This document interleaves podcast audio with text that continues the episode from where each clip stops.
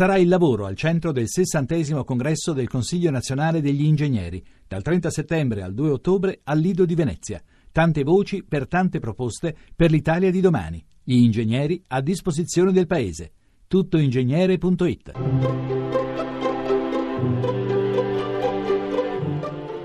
Il pensiero del giorno.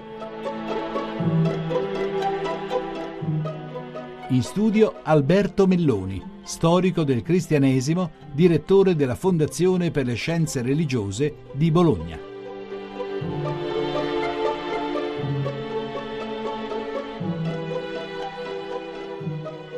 Ritornando dall'America, il Papa ha risposto a un giornalista di non sentirsi affatto una star, ma semplicemente il servo dei servi di Dio. E questa definizione, servus servorum Dei, una cosa antica che ha oltre 14 secoli di esistenza, che viene da Gregorio Magno e che indica il modo in cui il papato ha compreso se stesso. Pur nella differenza fra il papato antico, quello del primo millennio, e il papato moderno, quello del secondo millennio, questa convinzione che il ministero del successore di Pietro sia il ministero del servo dei servi di Dio è rimasta intatta perché esprime due cose in una volta. Da un lato esprime una qualifica di coloro ai quali il ministero del Papa si rivolge, i servi di Dio, persone appunto che non lo posseggono, che non lo possono brandire come un'arma o una clava, e dall'altro definisce quella parità radicale all'interno dei battezzati, che è quella di essere tutti sottomessi a un unico Signore, pur nella diversità dei carismi e dei ministeri.